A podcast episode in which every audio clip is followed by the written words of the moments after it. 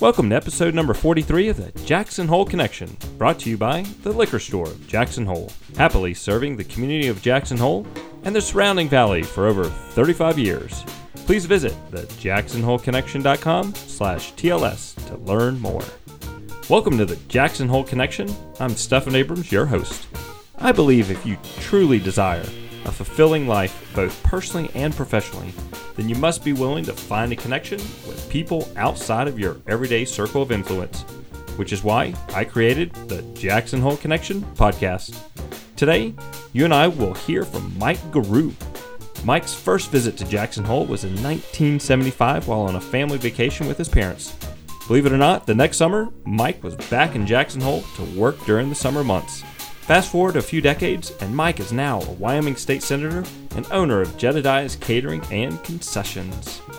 Mike has applied for only two jobs in his life. The first was in 1976 to wash dishes during his first summer here in Jackson Hole, and the second was when he ran for the Wyoming State Senate. Today, we'll learn from Mike what it takes to start a business from the ground up in a quiet town, how operating during a recession can make you a stronger business person, and what drives Mike to be involved in his community and state. Mike, when you accepted my invitation to be a guest on the Jackson Hole Connection, I was so excited to be able to spend some time one on one and learn more about you. Well, thanks. I'm glad to be here, actually. Honored to be here, as always. It's always good to talk to you, Stephan. So, Mike Gierau is a Wyoming state senator. Woohoo! Thank you for representing our community in the state legislature of uh, in Wyoming down in Cheyenne. We all land here. Were you born here? No, I wasn't. No. Tell me, how did you get started here in Jackson Hole? Well, first, thanks for having me. And it's a great question. And it always, with me, it involves a story. In 1975, our family came here on a summer vacation. And in 1976, the next summer, it was after my junior year of high school, I was uh, going to go spend the summer on our family ranch in Nebraska and just work for the summer on the ranch. But I thought it'd be a good idea to come out to Jackson Hole, where we'd been the summer before vacationing, and do a little hiking and fishing. And of course, this was, like say, 1976 now, so it was a different time. So I sent by Greyhound bus all of my possessions enough stuff for the summer to work, and then in another bag, my uh, hiking and fishing stuff. Sent on a bus from Northern California, where I grew up near Lake Tahoe, and sent it to Jackson Hole. Then the next day, I got on the bus and came out. And my plan was was to uh, come to Jackson Hole, pick up my camping gear, leave my rest of the summer stuff, go hiking for a couple of days, and get back on the bus and finish my trip onto my summer job. So I came through uh, Salt Lake City on that bus. It was June 6, 1976. And when I got off the bus in Salt Lake, I asked the nice man at the bus station when the next bus to Idaho Falls that took you to Jackson Hole was. And he looked at me and said, Well, in about a week. And I said, I said, Excuse me? And he goes, Yeah, big dam break over in Idaho Falls. And so the Teton Dam that day broke and flooded out a lot of southeast Idaho. Huh. And so kind of interrupted my travel plans. That was a Sunday. And uh, I was told that there was a bus to Jackson Hole on the next Tuesday, two days later, through Rock Springs. So for the next two days, I walked around Salt Lake City, um, toured the temple, hang just kind of hung out. And uh, being a good boy, I listened to my mother. I had a little gym bag with a clean set of underwear, and I had $20 in my pocket, like the song said. And uh, like I say, I hung around Salt Lake City for a couple of days and got on the bus and uh, went through Rock Springs. So after a couple of days, I got to Jackson Hole and I had a uh, bag that did not have clean underwear in it anymore, and uh, $20 was gone. So I kind of pretty much decided when I got to Jackson Hole, I was just going to grab my stuff, get on the, stay on the bus, and go on. But I walked in the bus station, a nice lady, Sydney Wheeler, if old locals would remember ran the little bus station, and uh, I asked, showed her my claim check, and she said, "Well, your stuff's not here." And she figured that it probably got to Idaho Falls right around the time the water did, and so said it'd just take a couple of days to get straightened out, and if I just waited, it'd come along. Well, at this point, I decided it was time to bring my parents into the equation. I hadn't talked to them really since, uh, since I had left home. So I decided to call and I talked to my dad and I told him that uh, I didn't have any money and had the bag of uh, not clean underwear and said it would probably be a good idea if he just wired me some money and I either came home or just went on somewhere else and just this wasn't working out. And my dad said, "Well, why don't you get a job?" I said, "It looked like there were a lot of kids working there when we were there last summer." I said, Dad, I don't think you understand my situation. I said, I got, I got no money. I got this bag. And I said, That's it. And he goes, Yeah, sounds like you need a job. so I asked him if he put mom on the phone. And uh, mom got on the phone and said, Listen to your father. And so I sat down in the town square and I cried for about the next hour and cursed the day my parents were born. and when I finished crying and uh, I finished up all that, I looked across the street and there were two businesses. There was a Cowboy Bar, which I wasn't old enough to go into, and uh, next door was the uh, Silver Spur restaurant, which became the Cadillac Grill, which we now call Local. And I walked in the Silver Spur and met a couple named Bob and Barbara White. And little did I know on that day in June of 1976 that I was going to ask the last person I ever asked for a job, except for the voters of Teton County. I asked Bob and Barbara for a job, and they said, You bet. Washing dishes, $2 an hour, and that they had a bed in a house two blocks from there, right across from where the Sweetwater restaurant is being rebuilt. That building right across the street, we called it the Bean Hill House. And there were 14 of us that lived in that house. And uh, I rented a bed in that house from them for $50. So 14 of us paying $50. We go back to 1976. in today's dollars, it's probably about the same rent mm-hmm. as far as you know what I was getting paid per hour. So it was still hard to find a place to live then, and it was still expensive. but anyway, I got a job and a place to live in that one fail swoop conversation, and uh, I started work that night. And uh, since I only had one pair of clothes and I was washing dishes, I would go home to my 13 new roommates and I'd grab whatever coins and stuff out of bus tubs I could find during the shift. And I'd go over to Carolyn Houghton's laundromat, which is across the street from what's now Jackson Hole Realty. Uh, was Fred's Market then. And uh, I'd sit in a pair of gym shorts and wash my clothes because they were the only clothes I had. and so after the first week, I got an advance from uh, my boss and went over to Browse and Buy, which was still there then in a different location. Bought some clothes and uh, was hanging out with my new roommates and was having such a great time. I just fell in love with Jackson Hole. My clothes never came. I ended up working the rest of the summer there, and that started a four-year stint, four-summer stint of working uh, for the Whites at the uh, Silver Spur, and then a couple of us um, who worked in the bakery. a couple named Byron and Kathy Shears, and Kathy still lives in town. And the three of us started Jedediah's in March of 1980. No so that's kidding. the story of how I came here. Wow. And for somebody to say that you've only ever asked for one job, you've only ever applied for one job in your life, is remarkable. Um, I know. To... And, and, and except for when you ran for office and asked Teton County voters to put you in office, to elect you to for office. I mean, you were asking them to for a job it's an interesting, especially today, um, when I talk to a lot, especially talk to young people, and just the the norm now with people, you know, not just I'm not just talking about employees in Jackson Hole. This is people who work all over the country. Um, you know, change jobs much more often mm-hmm. than are the previous generation, my parents or or your parents, maybe even. Um, you know, traditional the traditional norm of working one or two jobs your entire career. Um, yeah, for me it was a one it was a one stop shop, and the, and the Whites were incredibly good to me. Um, I actually spoke at, at Bob's funeral, um, and I was honored to do so and asked by their family to do it. And um, we were friends. Uh, we were lifelong friends, and uh, I learned a lot about business from them. A lot of things that I said I'd never do, that I watched them do. I do now and did and have done for a long time because I've learned why they did it, and uh, it was uh, it was a good lesson, and they were very good to me and good good mentors.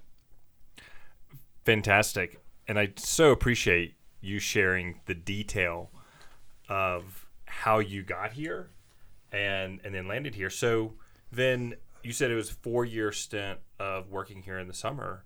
So then after high school, you moved here. Pretty much. I that was that was like say my junior year of high school. After my junior was my first summer here, and so I kind of let's how do you say this nicely? I had some fun trying to go to college, but I could never kick the fun of living in Jackson Hole and how mm-hmm. much I enjoyed it and how much I enjoyed living here and the friends that I'd made. So uh, I went to uh, went back and forth between school and Jackson, and finally in 1980, I, I when we opened the restaurant, I came back here full time, and it's been my home ever since. And so, as I tell my kids, and they when they lord over me all the time about how I tell them they need to go to school, and they said, "Well, you didn't." And I tell them, yeah, but it was a lot harder not to. And it's been something that I tell kids all the time. I tell that story and I say, yes, I've been very successful in our business and I'm very proud of that, but it was a lot harder route. And so I encourage everyone to stay in school, whatever that is, whether it's technical college or, or full four year university, whatever it is. Get your get your get some sort of degree or certificate. It makes life a lot easier. So you learned so much from the whites, but at the same time, you've also become self-educated with with business, and and I do want to get into the history of Jedediah's and how you started it and and where you are now, uh, because in the pre-show you were telling me it's quite a story of of how you um, did that, but where would you what would you use as resources to continue your education, your learning? Well, for us, Stephan, it was, you know, we worked, we had a great education, like I say, from the whites, and we learned the we learned the business really from you know just from soup to nuts there. And it was back in that once again, this is a different time even in Jackson Hole. We are right on the town square, right next to the Cowboy Bar, and it was only a summer business. Mm-hmm. They closed up and just after Memorial Day or Labor Day, and and that was the uh, you know that was the end of the season and, and they start back up in Memorial Day weekend. So from Labor Day to Memorial Day, in essence, they were closed. The cocktail hour in Jackson Hole, mm-hmm. the original, yes. And so we opened it. Uh, the folks that I started uh, started Jedediah's together with, we ran it for a winter with a group of other folks, but uh, it was kind of hit and miss, and it really wasn't until a little later that they actually started staying open for the winter. And we started Jedediah's in March of 1980 mm-hmm. with uh, money I borrowed from family and a small equipment loan from a bank in Salt Lake City. And uh, literally, I know this is going to scare people, but you know, we started and we're we started where Cafe Genevieve is now, and we literally turned that from a not a restaurant into a restaurant. Mm-hmm. Um, it was home of what we know as the Van Vleck House today. That is the Van Vleck House. And the Van Vleck House, that was the kids center when we took it over and, and turned it into Jedediah's. And so, and I say this um, now because it seems so far away, but uh, you know, for less than less than seventy five thousand dollars, we took a what essentially was a house and mm-hmm. turned it into a restaurant. Hmm. And that was, I mean, literally to open the doors and a far cry from what it would cost today. But what happened with us is that we opened, and to be honest, we never thought we'd make it. And in those days, once again, we rented um, rented the space month to month. We had no lease, no paper trail, handshake deal with our landlord, Abi Garaman, mm-hmm. who's still still kicking around town. And uh, Abby was a you know it was funny. We had our we had our times, uh, the former mayor and I, and uh, but I tell you what, he was he was best landlord I ever had, and unfortunately, I didn't know it at the time, uh, but uh, I've come to know it over the years, and have since told him that on many occasions. But you know, when we started in business in 1980, um, construction people, most everybody, would come in and have a full breakfast every day. Hmm. And if you uh, if you drank a latte, you were from Europe. There was there was no such thing as Starbucks. There was no such thing as uh, grocery stores that served food. It, at least here in Wyoming, Starbucks, I believe, if you yeah. went to Seattle, you would have found a Starbucks right. in 1980. Right. But if you said latte in, on the town square in Jackson, people probably would have kicked you in the butt. Right. Exactly. exactly. Get out of here, dude. Yeah, exactly. And so that was, you know, that's the way it was. And so over time, as these things started to occur, when we got coffee shops and we got bagels, bagel shops, and the big one for us was uh, motels serving breakfast. When we started in the business, that didn't happen. But then over time, that became a staple of that industry. Well, as each one of those things occurred, a little sliver of our business got peeled away. And so we were in town and operated in town uh, just off the square for 27 years. But we noticed towards the last maybe 10 years of that, our stream of income in our business started just to level off. It always climbed nicely each year, got a little busier, just like Jackson got a little busier. But we started to level off when these little slivers got cut away from our business. And so, very serendipitously, about 16 years ago, um, we got a call one day out of the clear blue sky, literally and figuratively. Um, and we got called by a company called NetJets that on that day I'd never heard of and asked if we could make a couple of sandwiches to take up to the Jacksonville airport for a private jet flight. Once again, little did I know, um, that company today, and I do very robust um, business in three different communities Aspen, Jackson Hole, and Missoula, Montana. And so we started there, very, you know, just in the basement of Jedediah's in town, catering for private jets at the Jackson Hole Airport. And then when the contract came up to run the food service inside the airport, we thought, well, gosh, why don't we bid on it? Because then we could do our catering up there. And in addition, do a little extra business and we got the contract, and it turned out to be a very good move for us. And we could see readily, I could see readily right away that it was something, this is the future where we need to be. So when we signed our second contract with the airport the day after I closed the restaurant in town, and uh, we moved our entire operation to the airport, which was a big deal for us because at that point, for over 20 years, we'd just served breakfast and lunch downtown and dinner in the summertime and just kind of a nice little business that took care of my family and took care of our employees. But we saw this as a future. So it was scary, but we literally had to just make a sea change and just say, we're going to do it this way. And we did. We went off to the airport. And as I stated, we then now have moved on to a few years later, we got the Missoula airport. We've been there now for eight years. And then uh, two years ago, just now, we're starting our third year at the uh, Aspen Airport. And we do private jet catering at all three locations. And uh, today we have um, over 100 employees. Um, at, at, our busiest time, we're closer to 150 employees in three different states.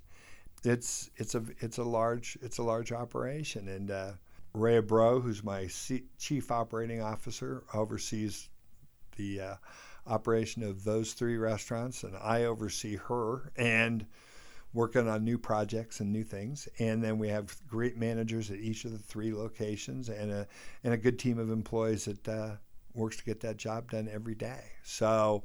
It's a different kind of business. Um, we start early in the morning. We operate in each airport from first departure to last, and then the catering on top of it. And then we also do a bit of catering more and more each day here in Jackson. We do we do catering above and beyond, and in uh, Missoula and Aspen as well. Actually, we're doing catering offsite on all, in all three locations. Uh, Missoula, we work a lot of uh, concerts. We do we work concerts and run liquor. We have a liquor license there, and we'll run and we'll run. Um, we'll run concerts and do um, work with different promoters up there, kind of a niche for us. Um, then our manager there comes from has a has a, a bar, a beverage background. And so that's kind of his part, his take on it. Sean um, does a great job up there with that. And then Rachel, our, our manager in Aspen, she's kind of more of a foodie. And so with the Aspen Food and Wine Festival, that's her that's her thing. And so we'll be there again this year, and we've been there last year, and really really enjoyed and really work on our brand there through that event, and then do other catering. And then here in Jackson, we cater weddings, we cater parties, we cater, like I was telling you this morning, we were catering in Buffalo Valley up at the Diamond Cross Ranch for a group of uh, corporate executives on a corporate retreat. And we enjoy working with them, and um, you know, just all sorts of things that we do. Spectacular story. I cannot imagine what it was like for you to make the decision of closing your original location and saying, "This is the new business model that I'm going after." Big shift it was a scary time, Stephen. I literally, and, and it's funny because now when I walk into Cafe Genevieve and sit down. I didn't go in for the first couple of years because I felt I'd have this just uncontrollable desire to start seating people and running back to the kitchen, and I thought that would really scare them. So I decided not to do that to them. But uh, but now we go in and enjoy enjoy eating there just like everyone else does. They do a great job there. And but I sit in that dining room, and if you sit in the dining room at Cafe Genevieve, you look the back corner, be the northeast corner of the building. You see a door well, when you look at that door, you may not even notice it. But when I look at that door, I just remember I had a mattress inside that room, and I would go in between shifts, uh, between the lunch shift and the dinner shift, and sleep in there for three hours every day during the summer for God, 10 years. Huh. And because uh, it was just faster and easier than trying to go home, and mm-hmm. I'd have to jump up and answer a question or do something. So I'd just go in there. So for everyone else, that's just a closet. For me, it was, you know, a bedroom and actually a building that I spent more time in than the house I grew up in. And so it's very strong emotions when I'm in there. But it was hard to walk away. It was hard to say, look, this is what we've always known. This was where our comfort zone was. The community knew us. The community accepted us there. We were part of the fabric of the community in that location. And we just said, you know what? It's time to make a change. And so uh, we, you know, we miss that local feel. I miss talking to the locals, just coming in, having a cup of coffee. Um, at the time, it was a big part of what we do, and it was a big part of my life. But you know, we still get to see folks at the airport when they're taking off and they go on those early morning flights when a lot of locals are there. You still meet them, and so I get a we get a little of that, and we try to bring that to that same experience. We try to bring to folks at the airport. It's different, I know, but uh, when I talk to new employees, I still say the same thing that I told employees back in 1980 that that we try to make sure that when you walk into Jedediah's that uh, whoever our customer is, that they made a friend in Jackson Hole. If I answer questions for them, help them out, the airport especially, give them information. Information is key in an airport. Customers don't have it. We do. We know what's going on there a lot. We can look out the window and see what's happening and just see little telltale signs of if a plane's going to be delayed or this or that. And we can let customers know what's happening with their flights and and so we try to pass that information on. And the airports really embrace that, and they work hard at doing that now and as well. And so we all work together. It's a good team operation, and we enjoy working up there very much. Well, congratulations on your successes with all of the airports, and and I know that's hard work, especially when planes leave it bright and early in the morning, eh, which means to provide food for them, you're getting up even earlier. Somebody on your staff is getting up early, and a lot, a lot of times it's you. Mm-hmm who's doing that. Going back to Jedediah's, I do have a, a very fond memory of eating there. And I, it had to have been one of my first or second years out here. And I was waiting in line for breakfast, and I started talking to a couple. And they said, "Do you want to join us for breakfast? Sit with us for breakfast." Said, "We're not going to pay for you, but we'd love to have you sit with us. We can keep talking." Said, "Absolutely." Said, "Sounds like a great idea." And honestly, I, I would say that was part of the feel of Jedediah's that um, was created there that people would do that have that type of interaction. Because honestly in my lifetime i've never had anybody say that to me before. Have i done it to other people? Maybe once or twice. But i think it just shows and is a testament to the type of operator that you are and what you were doing there at jedediah is that the feel that you gave people. I appreciate that. We you know it really was an experience, and we used to talk a lot to the staff about it. We'd train our staff on it, and we would, I would go through an exercise with them, and it'd say, tell the staff, I go, think about, and you can try this, you know, yourself anytime. Think of the five best meals you had in your life.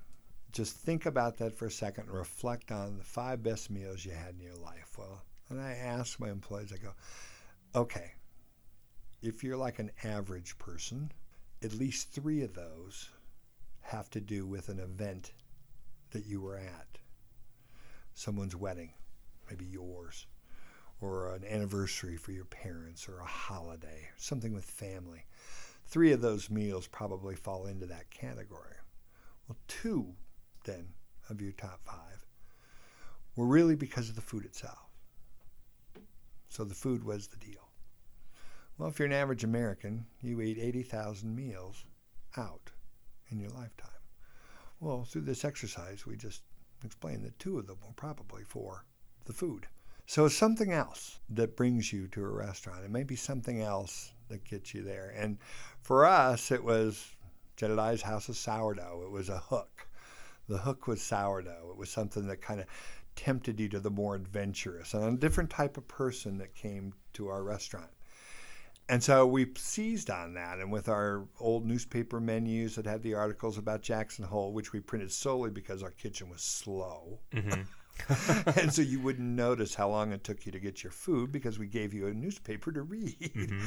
And so that was all part of the gig and trying to promote that kind of you know, ask questions. We have a, we train our staff. What are you doing in Jackson Hole today? You going on a float trip? Hey, we got some brochures over here and give you and you know, train our staff. It's like any question that they have, we can answer. And if you can't answer it, ask me, I'll know. And so we tried to foster that image that you've got a friend in Jackson. And so people would come back, they'd go home and they'd give those menus, they'd take them home with them because we give them away. And they'd come back and they'd give them to their neighbors, and their neighbors would come back clutching this menu that their neighbor had given. Oh, you got to go to the sourdough place. And you know, it our food wasn't the best, and it never has been. But we try our best to give good service, to give an honest value, and to talk and be friendly to our customers. And you know, that's what we found is to be our recipe for success is to try to do that. And when we go in now and talk about bidding on a new airport or going and talking, that's what we talk about. We talk about the experience. We talk about, you know, trying to make sure that customers, you know, we give a good value and a good product. But we understand this is not a five star deal. It's not what you were there for. Now, in an airport setting, when you're in an airport, you're a little revved up because you know you're you're traveling and you're kind of a little bit out of control of your situation. You know, the, when the plane leaves, where it goes, how it goes, weather dependent, whatever it is, things can crush up, and you're really not in control of the situation. And so, you get you know, folks in airports are you know a different clientele, and we also understand, and we talk to our staff a lot about, look, we're the only restaurant in the airport and as I like to say to them all the time, if there was another airport across the street, would anyone come to this one? Even though there's not an airport across mm-hmm. the street, at least get them thinking about, hey, you know, just because we're the only game in town at that particular moment in time, it doesn't mean that you don't still have to give people a good experience. And so we try. It's difficult when planes get delayed and all of a sudden we're not a 100 seat restaurant anymore. We're a 700 seat restaurant because that's how many people are in the hold room. And we've got to try to feed them all. It's not like, it, and sometimes we stop calling it a restaurant, actually, as far as how we see ourselves. That there's not a hostess stand in front where someone walks up, do you have a reservation? Mm-hmm. And say, oh, you don't? Well, we're a little busy right now. You can't come back. For, come back in an hour. Mm-hmm. We can't do that. Right. We don't have that opportunity. So through grab and go items, cooked items, a bar, we do all sorts of different things to try our best to try to get product into people's hands so they can be comfortable while they wait for their flight. And so it's a different animal than a regular restaurant, but uh, we work hard at it, and uh, we work hard at it every day. I love it, and and I agree. It's it's always a great place to visit when flying out of Jackson Hole. Mike, we're going to take a quick break, and we'll be right back. Have you ever wondered how to make one of those cool cocktails you enjoyed at your favorite restaurant? Ever look at a wall of wine and wonder, why does all of this exist? Did you know beer and food can complement each other? Well, all of these answers and more can be discovered at the Liquor Store of Jackson Hole. The knowledgeable and friendly staff love making your experience one to remember. Please stop in to say hello to the fun and friendly staff and discover something new to make your taste buds dance. Visit the jacksonholeconnection.com slash TLS for more details. Mike, you've shared so much information at this point with being a business person and landing here in Jackson. And you've added so much to this community and are now serving as a Wyoming senator for Teton County. Thank you for serving. Share with us what prompted you to decide to run for office, but also because Wyoming is such a unique state what is it like being a state senator here in this state? Well, Stephen, yeah, as far as the first part of your question, um, and you'll like this given you given one of your many many businesses, but um, I've got I ran for the town council back in 1998 because I got mad at them over a liquor license. It was mine. Uh, I thought it was anyway, and I didn't get one, and I wanted one, and um, got a little exercised at the town council about how that process went through, and frankly, just decided next time a liquor license was given out in this town, I was going to be the one doing the giving. And so I uh, actually just started going to city council meetings, and after three meetings, the uh, mayor came to me and said, "You want to be on the planning commission?" I said, "Sure." Two years later, I ran for the council and uh, and got on there and served there for four years and six years on the county commission, um, four years, and then that I ran for, and then two years I was appointed to fill an unexpired term, and then ran for the uh, Wyoming House um, couple of years ago, and then uh, when Leland Christensen decided not to seek the Senate seat uh, from here, I uh, I ran for that and ran last year and uh, was elected. So just finishing my first year, and I guess the reason why um, I always wanted, you know, this community's been really good to me, as I was talking earlier. The only place I ever got a paying job, so I owed I owed something for that, um, if nothing else. Yeah, that was that was what started it, and I think that the local experience has helped. Serving at the state level is something that uh, I always wanted to try to do because I used to, as a city councilman and county commission, we would lobby the legislature. I'd spend time in Cheyenne lobbying legislators or legislators on issues for cities and towns, and our city and our county um, in particular. And so I always wanted to try to give that a shot, and so I did. And and when I started, the first thing that hit me was all those years I'd gone down to talk to legislators about an issue. Well, when you're there.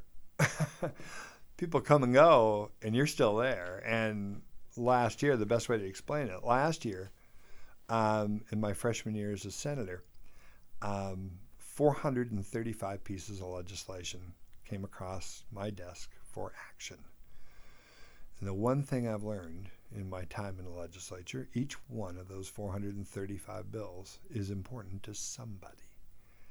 And sometimes I'm not sure where and when and how they'll be important to somebody, but they are. And sooner or later, I'm going to hear about it. And so you try to take each one as they come, and people have a different impression, I think, of what actually happens because they see what happens at the national level, which is frankly very little. And then you hear about gridlock and you hear about, you know, things not getting done. Where in Cheyenne, well, some people may think what we do isn't what we should be doing at one time or another, but the one thing that does happen from beginning to end, from the first day we go into session um, until the day we gavel out, we work and we work every day. And it starts early in the morning and it goes until late in the evening. And we go through, like I say, over 37 day span 435 pieces of legislation across my desk. And so it's a pace and a tempo that uh,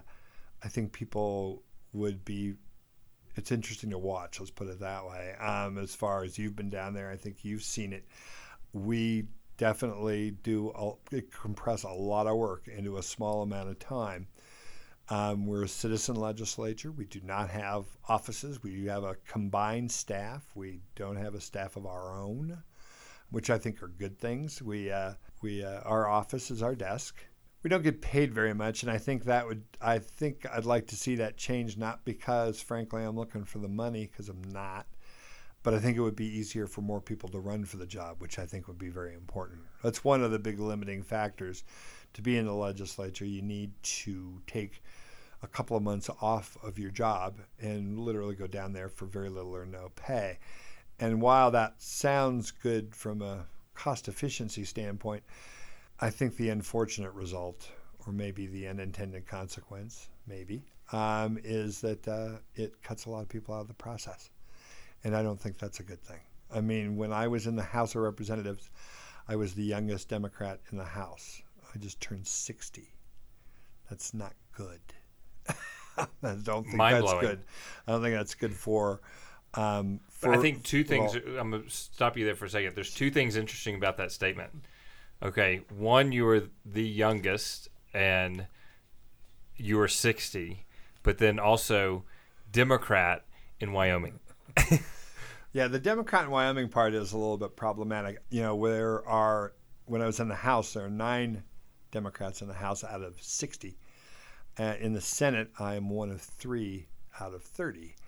Um, the good news is I'm the oldest in the uh, Senate of the Democrats, so there are younger people there. And since we, since Teton County, um, through its wisdom, elected Mike Yin, um, now in the House, we've cut the we've cut that age skew down by half mm-hmm. just by having him there. And I can tell you that he has been a true breath of fresh air in that in that body. He's a very thoughtful young man, and I think uh, going in the door, I think a lot of folks didn't really know how to even react to someone younger in the body, and there are younger people in the body. There on the Republican side, there's a few that are that are that are younger.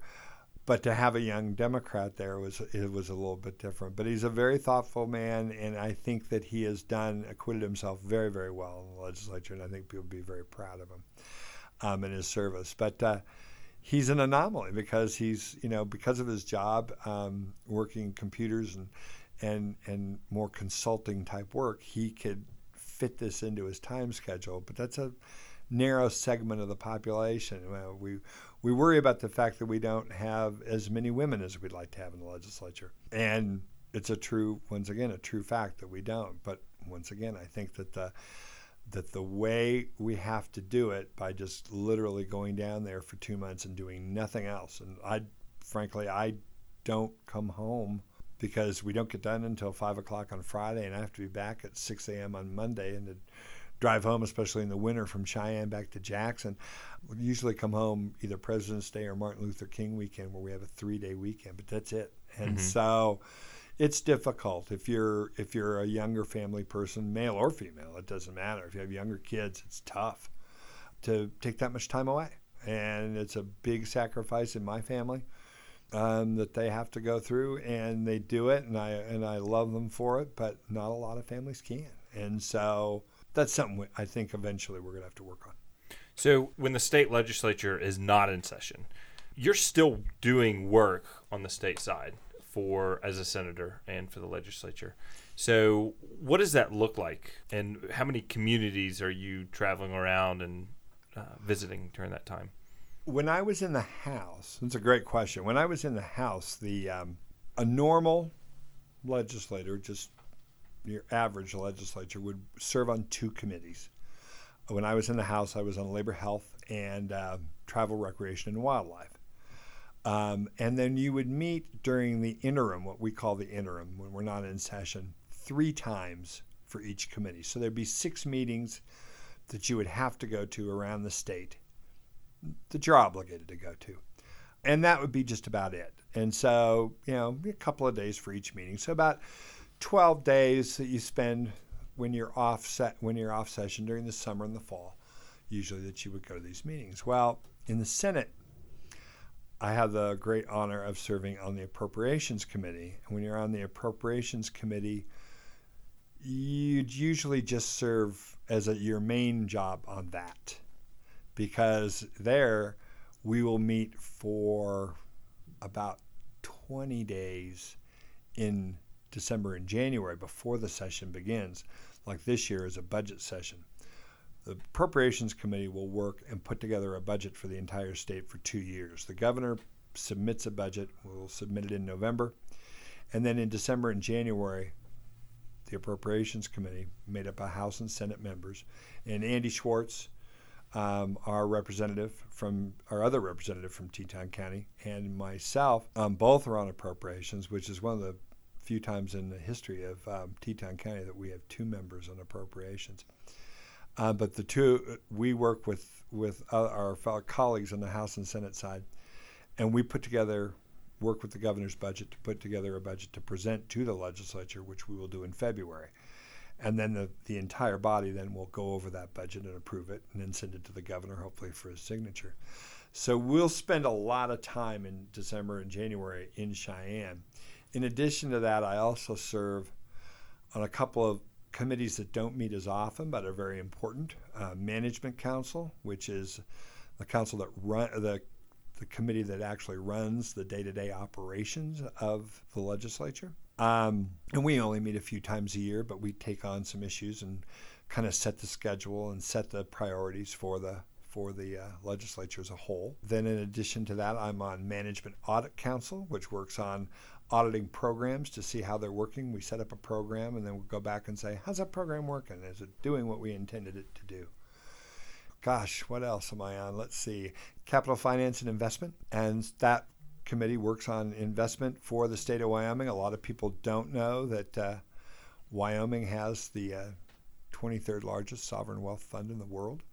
Um, it's our permanent mineral trust fund. It's billions of dollars that uh, that that our treasurer uh, Curt Meier um, is in charge of as treasurer. But we, the legislature, work with him and uh, works on that. Also works on the on the investments that uh, our Wyoming retirement system um, has, which is important to every state employee um, who's involved in that system. And so we work on that.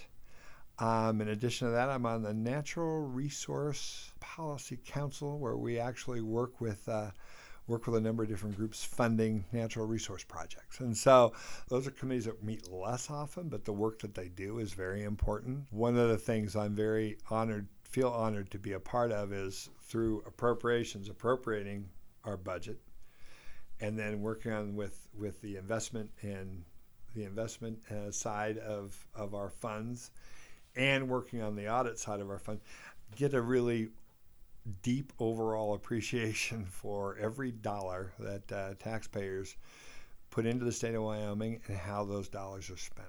And so, and I see it from actually a position. I'm the only person that's on all those committees, and so it's a lot of work, but uh, it's very rewarding work. I enjoy it very much.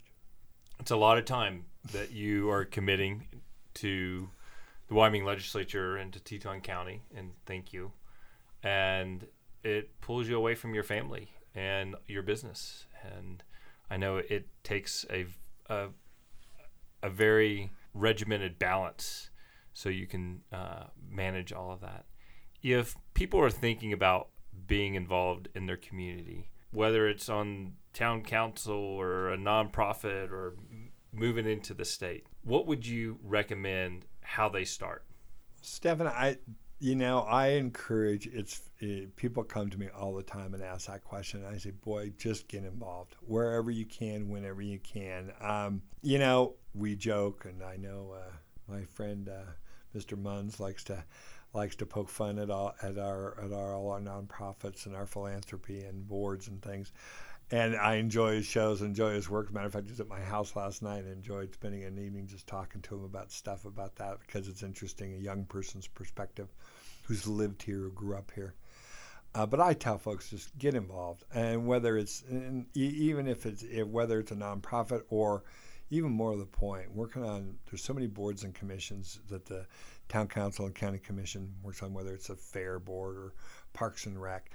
And boy, get your feet wet there. And then if you really if you really feel like there's something that you really have something to say and want to go take it to the next level, run for office. You know, I've run a number of times and I've won and I've lost. And you know, I always tell folks, one's better than the other, but neither one is fatal.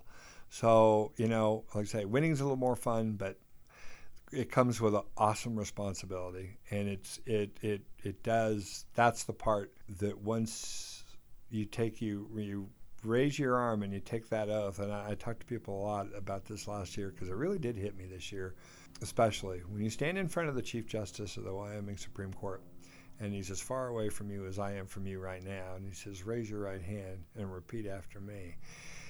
And you swear an oath to the state of Wyoming Constitution and the U.S. Constitution. It's a very riveting thing. It's very powerful. And you sit down in your desk down there in Cheyenne, and you sit and you start looking around, and you say, Wow, this is a big deal. And I felt that way when I started in the town council. I felt that way in the county commission and still feel that way today.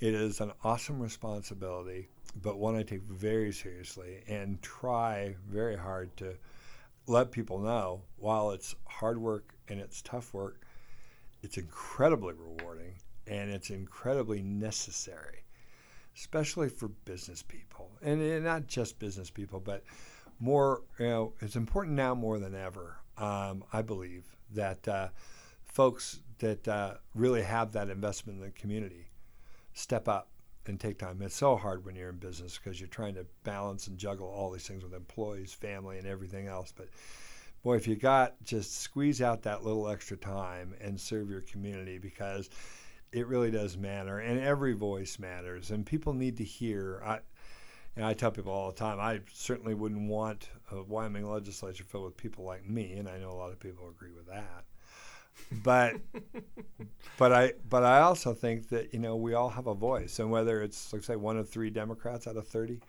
or whether it's a business. But I can say you know when I get up and say you know I'm a Democrat and I'm talking about this issue, I can also look look everyone straight in the eye in that room and say I'm a businessman and I'm a Democrat, and I want and I want to give you that perspective, and that's the perspective of my constituents that I'm bringing down to you.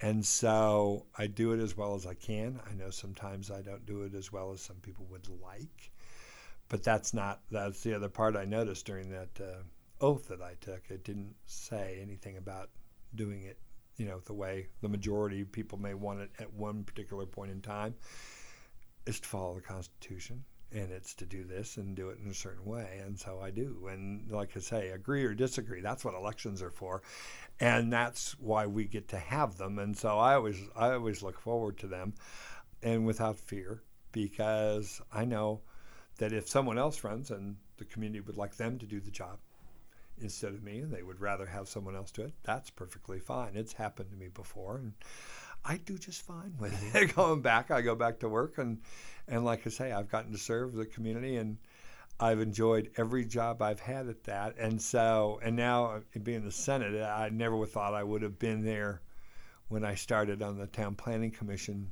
30 some years ago, talking about people's yards or adding a bathroom on their house. And now today, working on a multi billion dollar budget um, for an entire state. I just never thought it would work that way, but that's the way it worked out. And I've enjoyed the ride.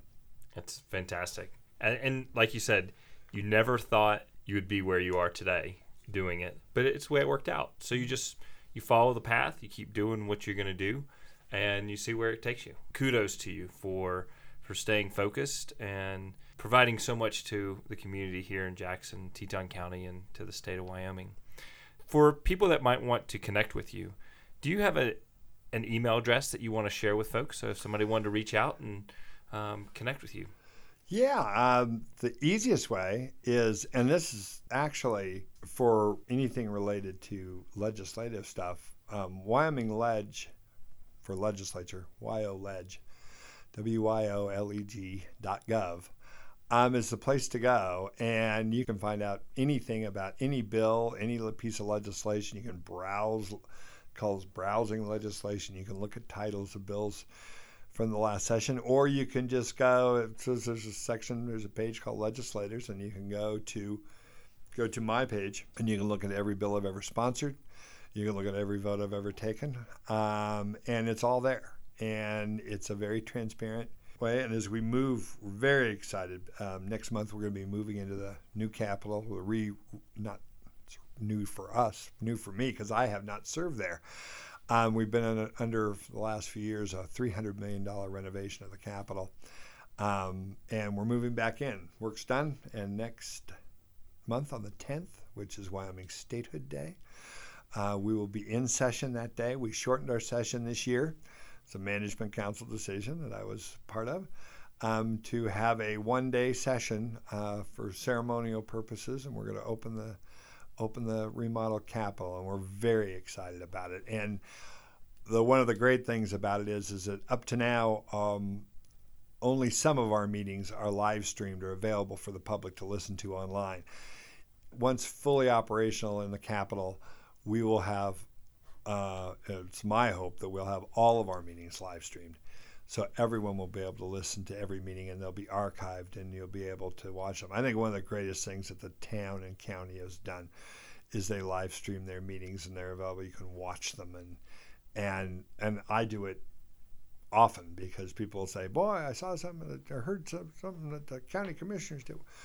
I go, "Gosh, I don't know. I'll go look, but let's go watch it." And then you can pull it up online and watch. And and, and the legislature should be the same way. And we've been a little slow to kind of get caught up with that. And but we are. And so and to get a hold of me personally, it's mike.gierau, G I E R A U, at wyoleg.org or .gov. Sorry, um, and so go on the website, um, and you can and you can find me, and uh, and people do with alarming regularity and write all the time, and it's great. Actually, I try to I try my best to respond, especially to all the local people that write in as as often as I can, but people reach out all the time, and um, my and when you go on that site, my cell phone number's on there. It's listed, and you can call anytime, and people do that too. And so we try to get people answers to questions, and so always enjoy talking to folks. Spectacular. Thank you, Mike, for all this insightful wisdom and what you're doing for us as a community. And congratulations to all your successes in business. Great seeing you today. Thanks a lot, Stephan. Always a pleasure. To learn more about Mike, his work as a state senator, please visit the thejacksonholeconnection.com, episode number 43. I do love hearing from my listeners and subscribers. If you have feedback or suggestions, send an email to connect at thejacksonholeconnection.com. Please remember when you're in Jackson Hole to be sure to visit my friends at the liquor store of Jackson Hole. I could not create this podcast without the support of my wife, my editor, Michael Moeri, my musical director, Luke Taylor, and my marketing guru, Tana Hoffman. I sure hope you've enjoyed this episode, and I look forward to seeing you back for the next episode of The Jackson Hole Connection.